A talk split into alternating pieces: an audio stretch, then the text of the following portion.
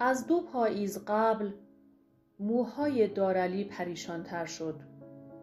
دو پاییز قبل آخرین برگهای سپیدار که ریخت آمد و گفت من در شب یلدا عقدش می کنم و در آن شب برفی با سپیدار ازدواج کرد.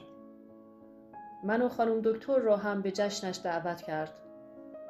خانم دکتر هم اولین بار بعد از فوت مادرمان شب را در خانه ما سپری کرد. یادم نمی رود. درخت پر از چراغ و شرشره و ریسه بود. ریسه های سبز و قرمز روی شاخه ها انگار شکوفه هایی بودند. حتی دل من هم رنگی شده بود. یادم نمی رود.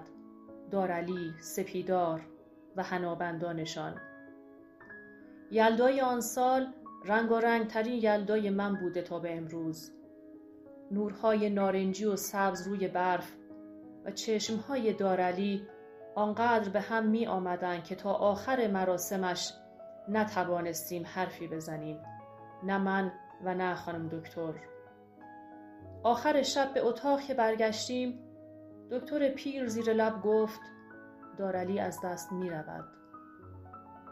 آن زمستان دارعلی ازدواج کرد و چند روز بعد دکتر عکس دختری نوجوان را برایش نشان داد. دختری سیزده چهارده ساله بود که چشمهای من را هم شفاف کرد. اما دارعلی می گفت آنقدری که سایه این سپیدار من را می خواهد دختر خاله هم می خواست؟ دکتر دلداری می داد دختر خاله را فراموش کن دارعلی. فراموش کن.